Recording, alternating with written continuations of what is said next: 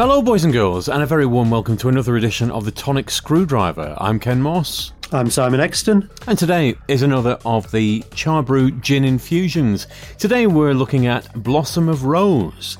And the Infobolics tells us a light touch of hibiscus blended with dehydrated rose petals will evoke a relaxing feeling as the green jasmine tea soothes the senses, with the dried apple giving it a touch of sweetness.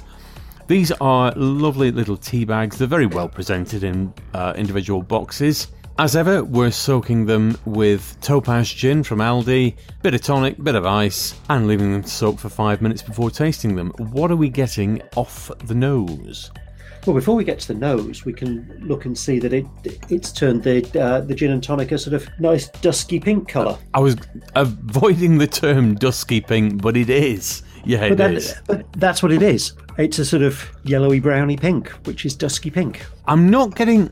I'm getting more hibiscus than rose off it, although I'm getting both. I'm not getting any apple or whatever else they said was in there. Lemon, was it? Jasmine. No, I, I'm not getting an awful lot of jasmine. I've got to say, I'm not getting a right lot of anything. There's a vaguest whiff of rose. I think this is more hibiscus than rose, but jasmine and rose is a classic perfume combination. It, it, it's the basis of most commercial perfumes is jasmine and rose. That I did not know, but oh, I'm talking to someone who's been on a perfumery course. I have. Well, eyes down, dive in. What do I we can think? talk bollocks about quite a number of things. We've been talking far too long without tasting. Oh, I rather like that. Now, now we've had a couple of these now. Yes, I, I like this a lot. This tastes of something, and I'm very fond of that. Again, two of my favourite flavours are in there hibiscus and rose. But there is a bit of a bite underneath. I think um, it might not come out in the uh, the smell, but you get, you can taste that little sort of crispy bite of apple in it as well. I like this a lot. I like it much much more than the the last one of these that we had. I've got to say, yeah, this is scoring quite highly for me.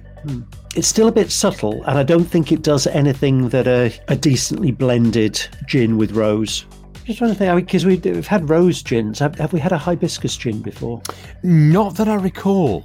I mean, this, just to give this some context, we are still in the COVID pandemic stage. We are remo- recording remotely. I am drinking this in an infuser teapot in a teacup. Simon, I imagine you've got yours in a mug. Possibly. So, uh, Well, this yes, is I, one of I have, because I don't have a teapot, I know. because I don't live in the 1950s. Shut your mouth. This is one of those gins that has to be really.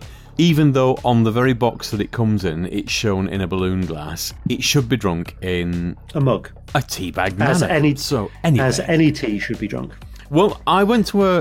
uh, stopped a a couple of years ago at a hotel in Manchester, and they did gin teapots, and that is where my love of gin in a teapot came from. And it was delicious. And certain gins do lend themselves very well to being served that way. Not all of them by a long way, but anything with infusions like this, infuse a teapot. It is marvelous. But it's one of those. If this was thrown into a balloon glass and you were given it, you'd taste it and sip it and drink it and think, well, a bit delicate on the flavour there. Drinking it out of a teacup with a very delicate flavour, it actually works quite well.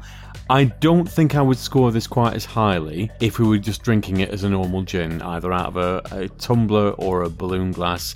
This I'm going to give a 4, but only because of everything about the way it's being served. So you're, you're, you're able to lift the syphilitic finger. I can confirm But- without but- denial that there is no syphilis in my finger. But that's what that pointy finger, that's supposed to be the posh way of holding a, uh, a teacup is. What's to show that you've not got syphilis? No, it was originally to show that you that you had syphilis and were therefore not at risk of contracting it again. Oh, what a lovely story. But yes, um, as I'm drinking it, teapot, cup and saucer, I would give this a four. I suspect if I was given this in either a mug or a balloon glass, it would be downgraded to three. But it's the whole experience. I'm enjoying this. Four. Four out of five. Um, for me, it's a three. I'd drink gin out of a bucket and not care, frankly. It, it's the, the gin and what it tastes like, and uh, the taste is nice, but not particularly special. So it's a three from me.